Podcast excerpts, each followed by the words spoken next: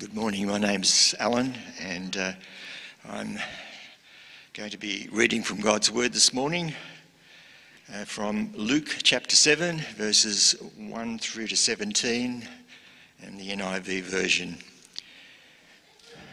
When Jesus had finished saying all this to the people who were listening, he entered Capernaum. There, a centurion's servant, whom his master valued highly, was sick and about to die. The centurion heard of Jesus and sent some elders of the Jews to him, asking him to come and heal his servant. When they came to Jesus, they pleaded earnestly with him This man deserves to have you do this because he loves our nation and has built our synagogue. So Jesus went with them. He was not far from the house when the centurion sent friends to say to him, Lord, don't trouble yourself, for I do not deserve to have you come under my roof. That is why I did not even consider myself worthy to come to you. But say the word, and my servant will be healed. For I myself am a man under authority. With soldiers under me, I tell this one, Go and he said, goes, and then one come, and he comes. I say to my servant, do this, and he does it. When Jesus heard this, he was amazed at him. And turning to the crowd following him, he said, I tell you, I have not found such great faith even in Israel. Then the men who had seen been sent returned to the house and found the servant well. Soon afterward, Jesus went to a town called Nain, and his disciples and a large crowd went along with him. As he approached the town gate, a dead person was being carried out, the only son of his mother, and she was a widow. And a large crowd from the town was with her. When the Lord saw her, his heart went out to her, and he said, Don't cry. Then he went up and touched the bier. They were carrying him on, and the bearers stood still. He said, Young man, I say to you, get up. The dead man sat up and began to talk, and Jesus gave him back to his mother. They were all filled with awe and praised God. A great prophet has appeared among us, they cried. God has come to help his people. This news about Jesus spread throughout Judea and the surrounding country. May the Lord bless his word to us.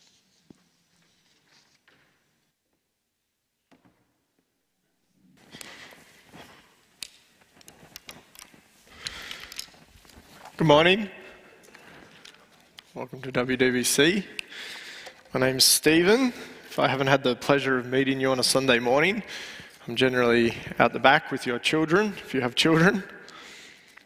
And uh, there we've been learning the Ten Commandments. And uh, I love children and I love being able to work with them uh, because I love how beautiful they are at simply believing what they hear. They have this genuine capacity to hear and take it in and believe that what the person is telling me is true. It's, it's just very precious. What I also laugh about in kids' church, and I'm allowed to say this because some of my kids are in kids' church, is how much they're like little Pharisees. I teach them, and I'll say something like, Love thy neighbor, and they want to ask me if that really has to involve their parents and their siblings. They want to know how much of the law can I get away with doing without doing, and God still has to remain on my good side. They make me laugh in that regard. And I find we often, we often still do this, even as adults. We probably do it more so than they do it. We want to calculate how much can I, can I follow God, but not have to follow Him completely, yet still have God's favor upon my life. And what we do is we work Christianity into this great calculator where, where I put in so much and then God has to give out so much. And that's how we get to places with inside Christianity where you, you tithe your part to the church, and, and God will calculate 10 times back to you. He's the big accountant in this scenario. Or, or you pray with this much emotion and, and intensity, and God will answer the next three prayers. Or, or you put in this much obedience, and, and God will have to remain on your side because, because you followed through on your end. That's the bargain. It's a big calculator. God is the big calculator.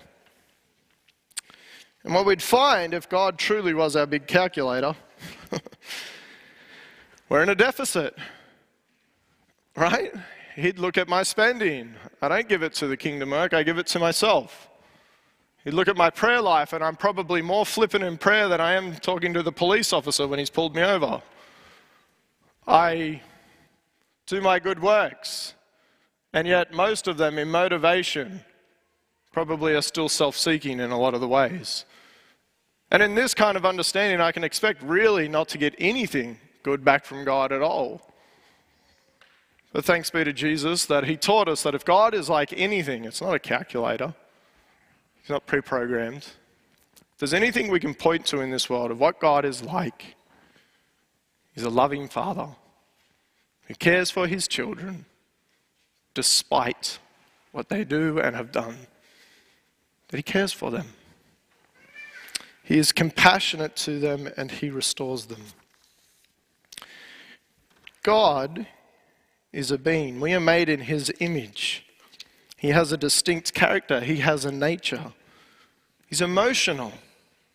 He's not overruled by his emotions and led into sin like we do, but he is moved in his inner being to help people and to be with them. He cares. And it's to this end that I'm going to preach this morning that God has a character, and that character is loving, that He has a nature, and that He is compassionate to the unworthy. And that's what we're going to be looking at. And so when you weep bitterly at night or in the morning, maybe you've lost a loved one like the widow in this story, or perhaps your body is sick and it's falling apart like the servant. Well, life just seems to be in a bit of shambles like the centurion, and you're lamenting life at this point. God is compassionate and He is near. He hears the cries of His people just as much now as He did when they cried out at Egypt. And out of no other motivation or compulsion does God come to you in your pleading and your crying for the good of mankind, but simply because He loves those who are unworthy. I've titled this morning, What Moves the Father's Heart. And what we're going to witness is two people who could not be more different and what happens to them when they encounter the kingdom of God. And we're going to look through the material by looking at some of the similarities or some of the themes that present themselves, even though they are quite different. The first thing that we're going to look at is the recipients, so those that encounter Jesus. That's the centurion and the widow. And the common thread that we're going to find there is humility. And we'll get to that. Second, we're going to look at the response of Jesus or the response of God. And the common thread we'll find there is compassion. Third, we will look at faith and the outcome of the miraculous that Jesus performs. Now, also, if I start speaking like I'm commentating at a horse race, that is because I'm trying to power on through. So forgive me for that. But let's pray and we'll move into the text. Heavenly Father, thank you that you are so good to us. Lord, help us to trust in you. That you have eyes of love for people, that you care for them. Lord, help us to take the message today and to live out of the knowledge that you give us. In your name, amen. All right, 7 1 to 3. Jesus, after he finishes teaching, as we just went through with Jonathan on the Sermon on the Plain, he enters a town called Capernaum, a fishing village uh, that Jesus makes home base. That's where he likes to chill out when he's ministering in Galilee. This is, according to Luke's gospel, where Jesus has already been before. He's, he's healed, he has uh, cast out demons in this place. One of the people that he healed was uh, Peter's mother. And one of these um, casting out of the demonic forces happens in the synagogue, actually. And it is most likely the place where uh, the, the synagogue that the centurion, as we're going to see, that he's helped build for the Jews in this town. And so it's no doubt that in a village, a fishing village this small and, and, and the location of where Jesus is ministering so mightily, that the centurion has a great knowledge of who Jesus is in his deeds. The centurion, who is posted where he is, he's a seasoned soldier. You could not become a centurion unless you'd face battle and, and you proved yourself. As one of the theologians kind of uh, said that I was reading through, this guy is like a man of men. He's got uh, nerves of steel. He's ready to die at his post daily. He's, he's, uh, he's got his men underneath him. There's a hundred of them. Centurion, he's got a century of men, a hundred men at his disposal. He's feared by the general public because Rome's might is, is exercised through him. The might of Rome is working through this, this man. He's also revered, uh, revered, sorry, revered, revered by the general public. He's got a good station. He has a lot of authority where he is. He's secure. And that is the external knowledge that we have of the centurion. And then we come to the widow. And we don't really actually get to have much of an insight of this lady. Uh, she's from a town, uh, Nain, a town in southern Galilee. Her ethnicity uh, is unknown to us, whether she's Jew or Gentile, appears to be irrelevant to Luke. But what is highlighted about this lady is simply, simply her, her vulnerability or her lowliness. Firstly, she's a widow, which tells us that her, her husband has passed, and the son, her only son, that is meant to be the protector and provider for the family, he's quite young and, and he's passed away on an untimely death. And so, what this is telling us is that this elderly single woman is just about to get caught up in a system. And so, by way of contrast, we have this Roman centurion soldier, security, authority, status, wealth, an elderly woman, no family, no status, no authority, no viable way of living. And yet, in both portraits, what we have is a kingdom of God that sees good pleasure in giving to them both. Why? The kingdom of God has come essentially to bless all people. But the ones whom are willing to receive that are the ones who are humble or who have humility. And humility is the common thread here that we're looking at. And there are three forms of humility uh, that we'll address this morning two which pertain to the sermon, and the third one, which I just found for interest's sake, is still good because it's still relevant. Uh, but number one, there's a, there's a form of humility, and that's the state of just being in humble circumstance. You're poor, destitute, you're low in the social ranking. Mary's song, when she is about to uh, conceive and have baby Jesus, she sings in her song, you look at the humble state of your servant. You have regard for the, the humble circumstance that you find me in. Our sister, the widow, is a kind of person that you'd find oppressed by society, low social standing. And she really is going to be thrown after this funeral's finished, thrown into the hands of society that they might act compassionately to her. There is no government assistance here. You're not going to get yourself into a house somewhere along the line. You're left at the whims of what people will do. The second type of humility is one of virtue. That's the inner character and workings of the person. And this kind of humility is having a sober judgment of yourself in light of a greater authority or someone above you. Biblically speaking, this type of, humility is one that submits themselves to God I always have a giggle in Numbers where it says, Moses was the most humble man in all the world. And as many of you know, we believe Moses wrote Numbers. And so it's not humility to say that, it would actually be arrogance to say that. But what it's saying is, though, though Moses has a boast that he is the greatest prophet, he is humble in that he revered the Lord. He followed the Lord. He was someone that submitted to the word of God. And our centurion friend, though he has a great boast, he has great authority, he has honor and prestige, he humbles himself under Lord Jesus. And lastly, like I said, for interest's sake, there is a humility of spirit or a brokenness of spirit. We just heard this in the psalm.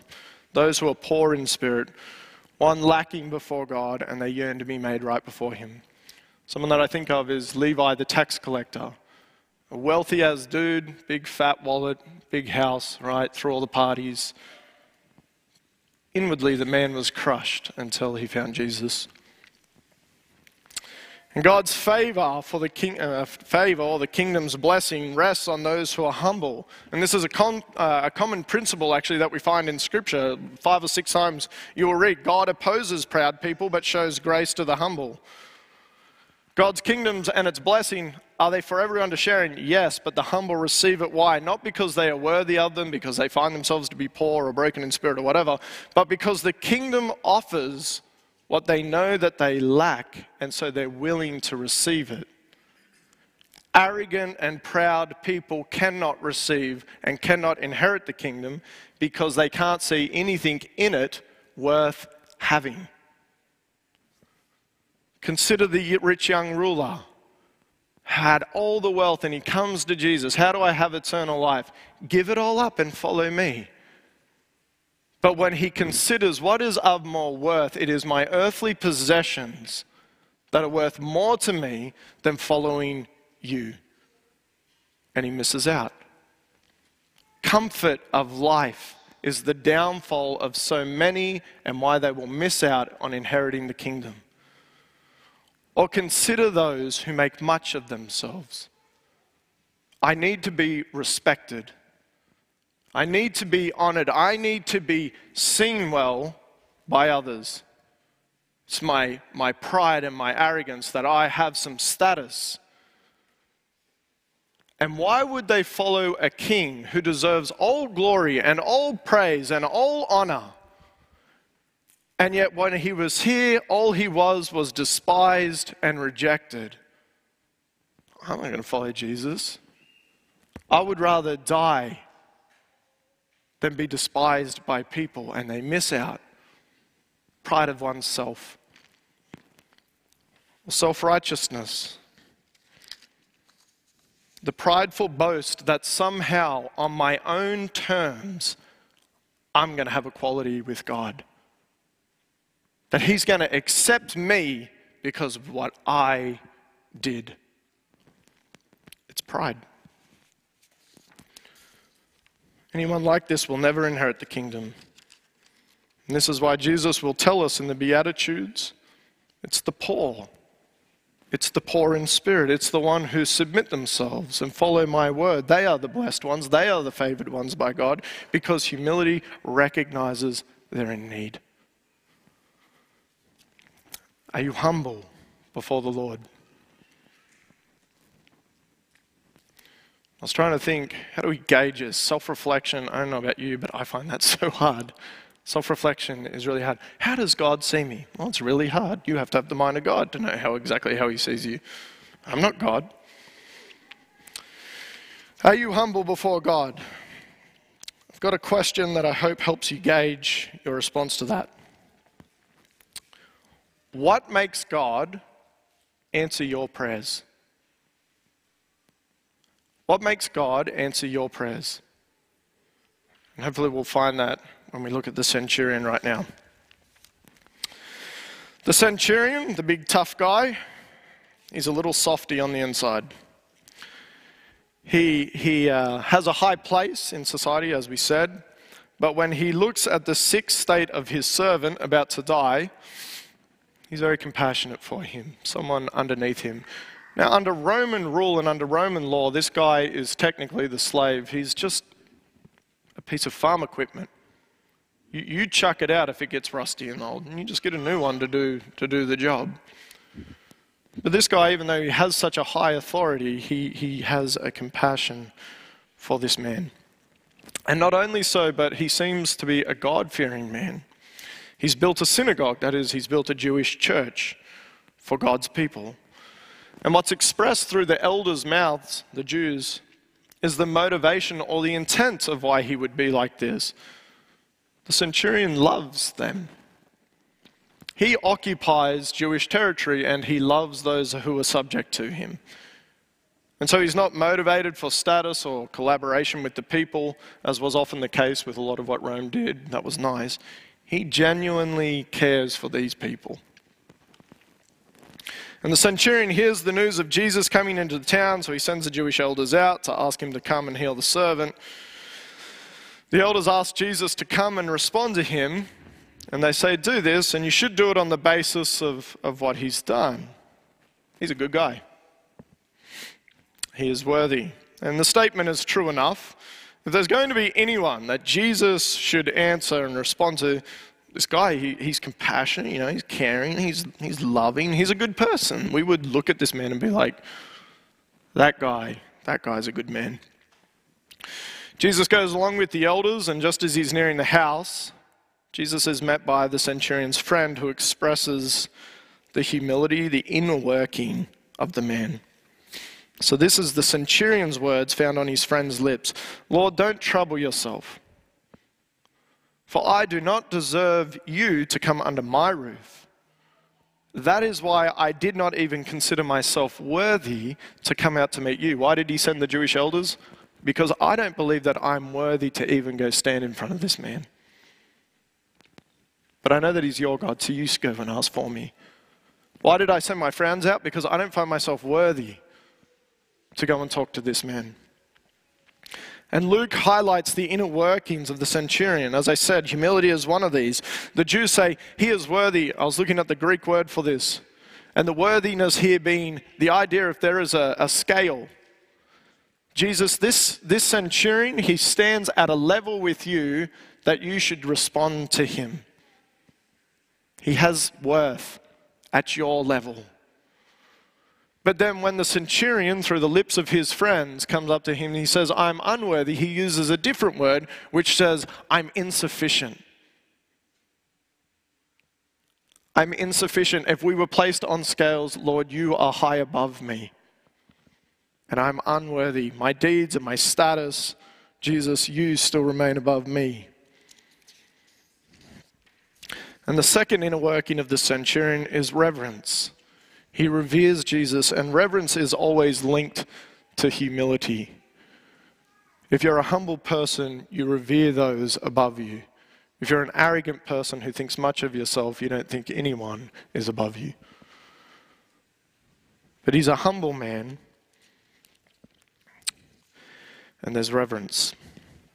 He realizes that there's a chasm, and there's two types of chasms here between him and Jesus. Religiously speaking, it is unclean for a Jew to go and sit in the house of a Gentile because Jews are God's people and Gentiles, they're not. And he is unworthy to come under his roof. But authoritatively speaking, the centurion also notices something else.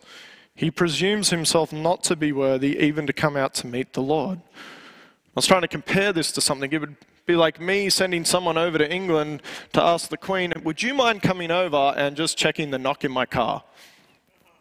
I just, could you do that for me? He doesn't even see himself as worthy to stand in the presence of the Lord. As I wouldn't even consider the Queen to even think about even listening to her to come and see me, let alone help me out with something. What we see on the inner man of the centurion as well, as Jesus so readily sees, is faith. He trusts in this Lord who is far above him. And the centurion's theology, which is the best, his knowledge of God is simple and it's beautiful. And he finds this theology purely through his workplace in the army. And this is how it works. First, he, he says what he knows Speak, Lord, just speak, and I know that my servant will be healed. And then he expresses why he knows that this will happen.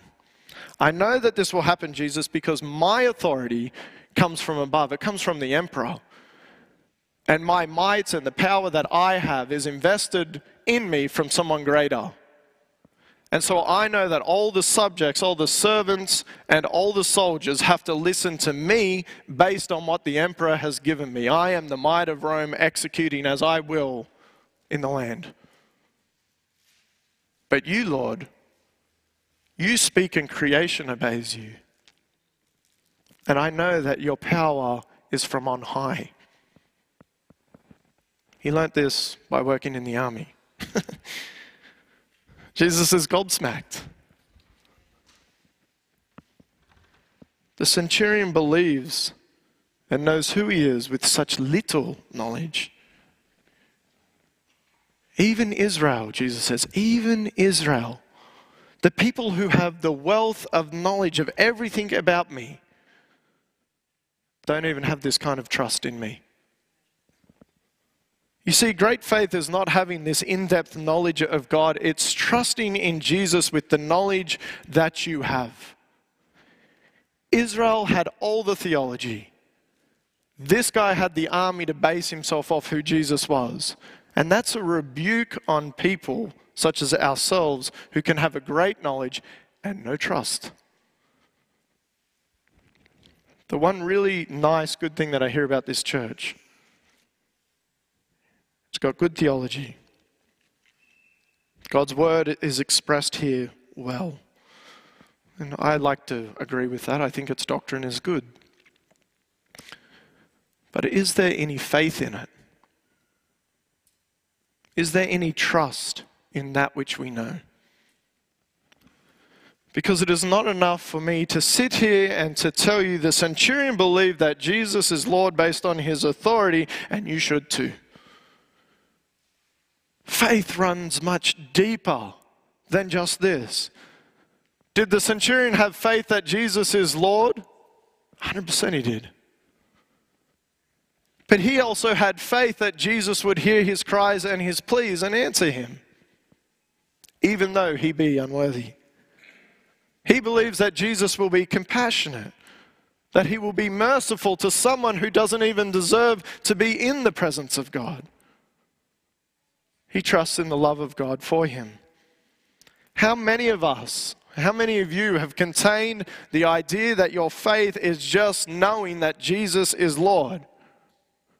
But you do not believe by faith that He would hear your prayers and your cries and answer them for no other reason than simply that He is compassionate towards you, that He loves you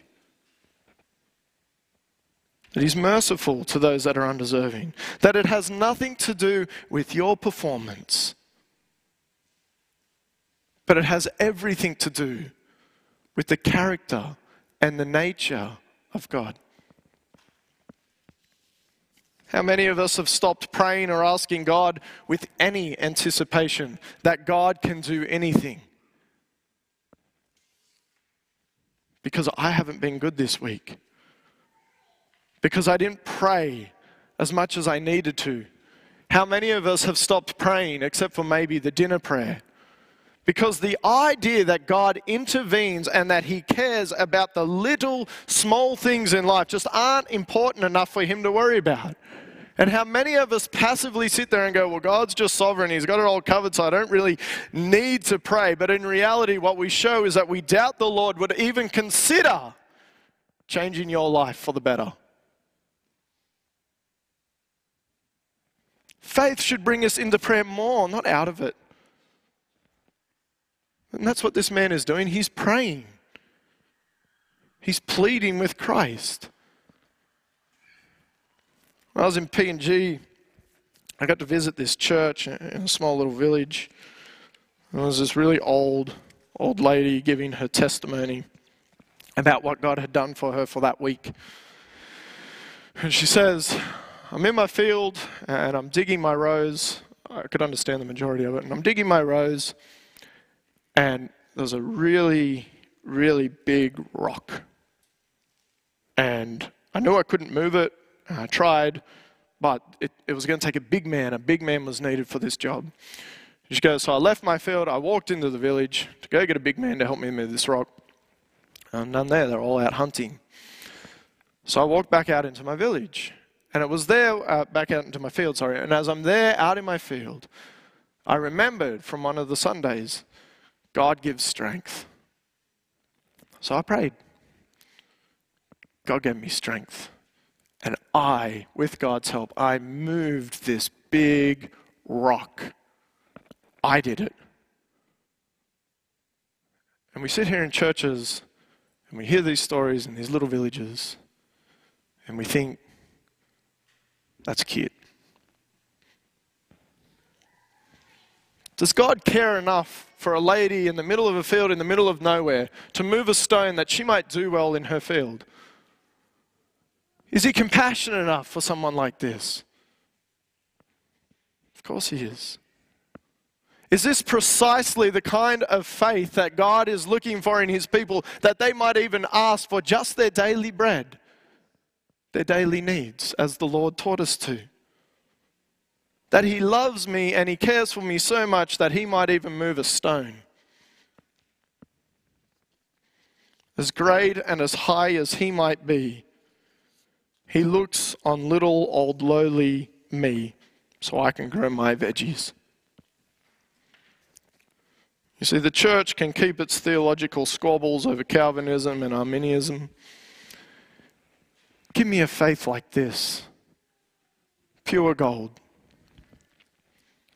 our faith should sound like Jesus is Lord. He is compassionate to the unworthy. He has enough power to heal me from sickness. And He is compassionate and loving. He has enough power to help me in marriage, and I know He cares for me enough to do so. He knows that I have a financial distress, and He is powerful enough and loving enough to do so. I struggle with depression and anxiety and mental illness, and He is compassionate and loving and has enough authority to do so. Not because I'm good, not because I execute all my prayers 100% right, not for any other reason, but His nature and His compassion is one of love for you. And I plead and I ask with the Father Does God have the power to do this?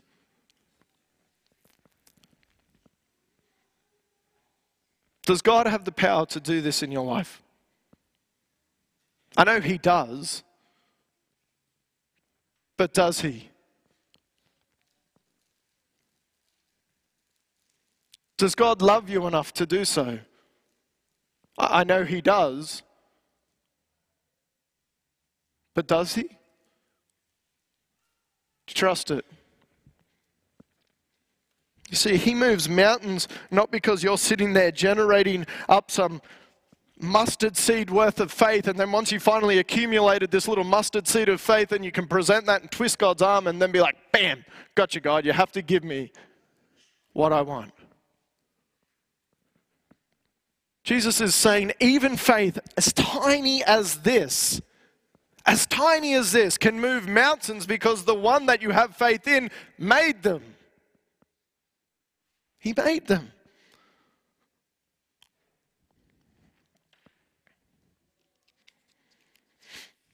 And I'll summarize here. We look at the centurion, and he's pleading with God. And then we look at the widow, and unbeknown to her, she's just crying. She doesn't even know who's in front of her but God is in her presence. We look at the centurion, and here is a man full of faith that Jesus can heal and do. We look at the widow, she's just crying. There's no faith displayed here that is making Jesus respond to her, except the fact that he just cares for her. That's it. The very nature and character of God. As I said, faith does not bend the arm somehow to make God give us the things that we want in prayer. Faith is the response that God loves to give us things, even though we're undeserving. Furthermore, without faith, God still acts mercifully to those in mourning. How many testimonies are there of people? where life has brought them down to their knees And in desperation, they cry out. They have no knowledge of God. They're not even sure if He really exists at all. And lo and behold, our God, who is full of mercy, reveals Himself to them for no other reason than He wants to restore them, because He loves them. The response of God to save humanity, to heal humanity, to give them the very breath that they breathe, to give you your daily bread, and whatever other good thing that there may be, is given through His love and His compassion for you.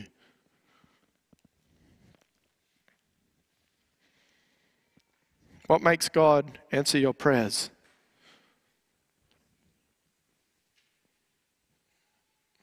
Nothing but His love and His compassion for you.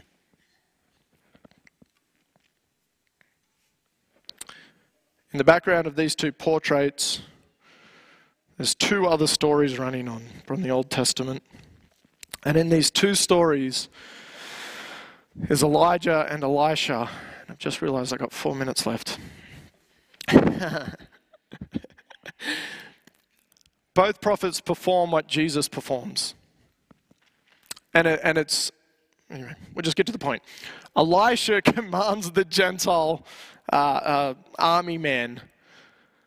He, said, he comes to with him in a skin disease, and he says to him, Look, just go wash in the Jordan seven times. And Naaman, that's the, the commander guy, he gets really annoyed.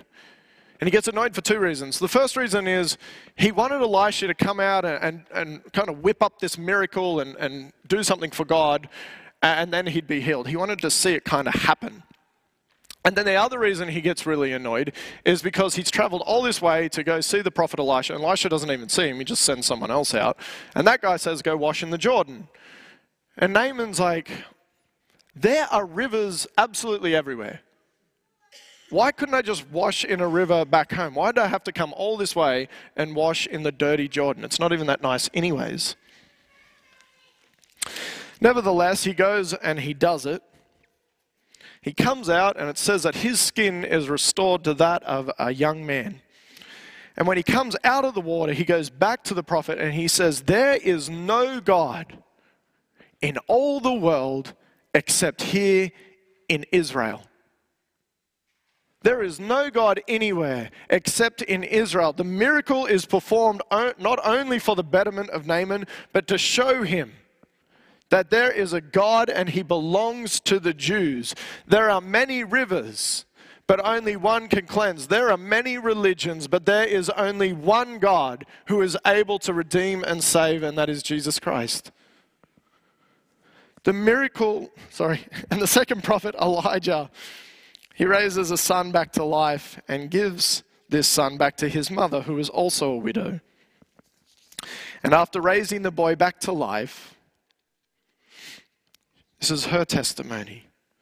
Now I know for a fact that you are a man of God and the Lord's word in your mouth is true. The confirmation that God is present among the people and that their words are true is found in the miraculous, in the deed. You see, Jesus raises this dead boy back to life, and the people make this connection. They go, We've seen this happen before. We know what's going on. This is in Israel's history. This is repetitive or repetition. A great prophet of God is with us. But they make an even greater claim. God has visited his people, or God has come to help his people. The difference between Jesus resurrecting this dead boy and Elijah resurrecting this dead boy, Elijah pleads to God God, bring him back to life, please. Jesus simply gives a command get up. The point of difference is who Jesus is. He is not just a mouthpiece, He is. And lastly, Luke never really actually finishes the story completely. All we see is that the servant's better. And the centurion, he knows something. Jesus doesn't need proximity to make creation obey him. He doesn't have to be in the room. What he may not have gathered is Jesus actually doesn't even need to verbally communicate anything. in order for his will to be accomplished. Jesus never speaks, he doesn't ever give the command to the sick servant. That is because Jesus himself, he is the power. He is the authority. He is the life. He is the light. He is God. God has come to his people. Miracles are not only to be hoped in by faith that they can take place, but they are signs and evidence given to us that we might believe that God has come for his people and that he has come for good. That widow, when he talked, when Elijah talked to her, she said, Have you come to show me of my iniquities and to kill my son? And he came only to bless and resurrect the dead. Why has Christ come? Not to condemn you in your sins, but to bless you and give you life abundantly because he cares and he loves you.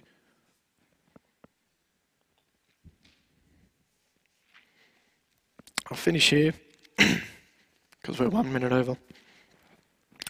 A few chapters back in Luke, Jesus has already taught us about Elijah and Elisha and what they did.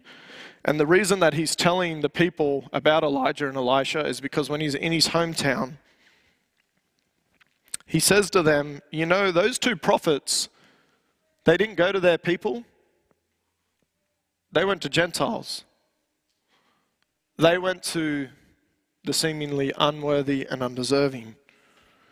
And can you imagine being Theophilus, the very person that this is written for, which is a Gentile man, who would dare to believe in Jesus Christ, and he wants assurance. And Jesus has just finished giving us the Beatitudes and who the kingdom is coming for. And the first person that Jesus meets is a centurion, a man who has authority that is later going to slay Jesus to death on a cross. And Jesus has come to bless this man and to give him life.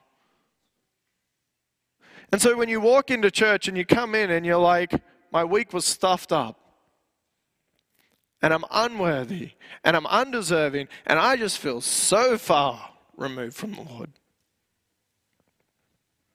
You're probably there. It is exactly your type that God came for.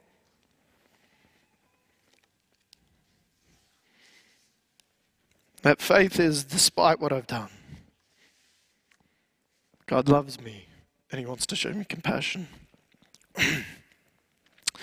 As always, we're going to have communion uh, soon, but after the service, I just ask you to pray, whether it's by yourself or with someone beside you. I always leave myself open for prayer.